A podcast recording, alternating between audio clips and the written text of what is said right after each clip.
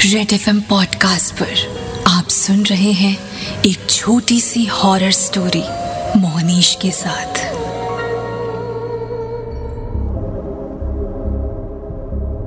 बड़े बुज़ुर्ग कहते हैं कि जाने अनजाने इंसान के किए कर्म उसका पीछा नहीं छोड़ते। भैरव सिंह को ऊपर वाले ने सब कुछ दिया था। ढेर सारी दौलत। लेकिन संतान सुख से वंचित रखा था।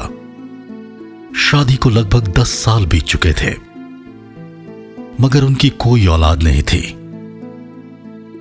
कई सारे मंदिरों, दरगाहों पर मत्था टेकने और कई मन्नतों के बाद भैरव सिंह के घर एक बच्चे की किलकारी गूंजी। बड़े प्यार से उसका नाम रखा गया, माधव। ज़ाहिर है इतने मिन्नतों के बाद अगर कोई बच्चा आए तो इंसान उसको लेकर थोड़ा ज़्यादा संजीदा हो जाता है। माधव के साथ भी ऐसा ही हुआ। उसके पास दुनिया भर के खिलौने थे, मगर बाहर खेलने जाने की मनाही थी। मगर उसे तो बस बाकी के बच्चों की तरह खेलने का मन रहता। रोज हवेली की छत से, अपने कमरे की खिड़की से, बच्चों को टायर चलाते पत्थर फेंकते, कंचे खेलते, दौड़ते देखता और मन महसूस कर रह जाता। देखते देखते माधव आठ साल का हो गया।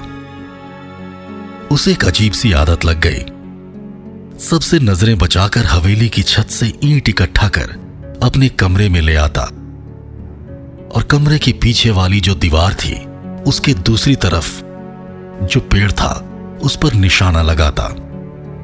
एक दिन की बात है। एक गरीब औरत उस पेड़ के सूखे पत्ते और टूटी लकड़ी जलावन के लिए इकट्ठा कर रही थी। अपने चार महीने के बच्चे को उसने पेड़ की छांव में लिटा दिया। पत्ते चुनते चुनते वो अपने बच्चे से थोड़ी दूर निकल गई। अपनी आदत से मजबूर माधव ईट के टुकड़े एक एक कर अपने कमरे की खिड़की से फेंकने लगा। थोड़ी देर बाद उस औरत के रोने की आवाज़ सुनाई दी।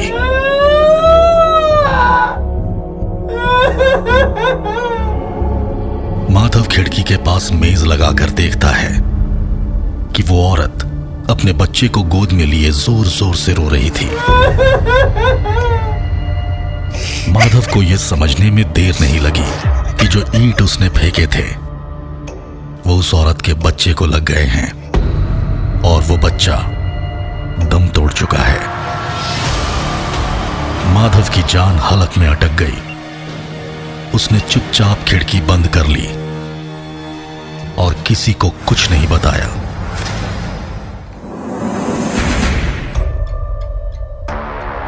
दिन बीतते गए। माधव बड़ा हो चुका था। उसकी शादी की उम्र हुई और एक अच्छे घराने में उसकी शादी हो गई। शादी के दूसरे साल एक बड़ा प्यारा बच्चा हुआ। माधव भी अपने बच्चे को लेकर ओवर प्रोटेक्टिव था। अपने बच्चे को वो एक पल के लिए भी अपनी आँखों से ओझल नहीं होने देता। चार साल का हो जाने के बावजूद उसने स्कूल में उसका दाखिला नहीं कराया था।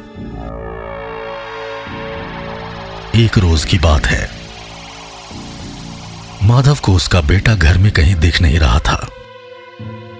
पूरे घर में ढूंढते ढूंढते माधव जब अपने बचपन वाले कमरे में पहुँचता है तो देखता है, खिड़की खुली हुई है। जैसे ही वो खिड़की के पास पहुँचा, उसकी रूह काँप गई।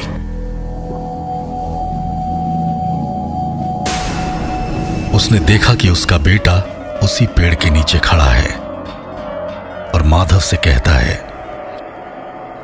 पापा इस बार ईट फेंकोगे तो मैं कैच कर लूँगा। मुझे लगेगी नहीं।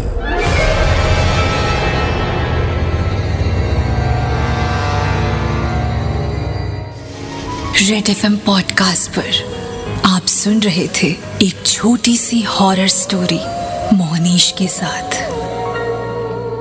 अगर आपके पास भी है कोई डरावनी कहानी तो उसे लिखकर भेज दे मेरे पास। इंस्टाग्राम पे। सर्च कीजिए। R J M O H N I S H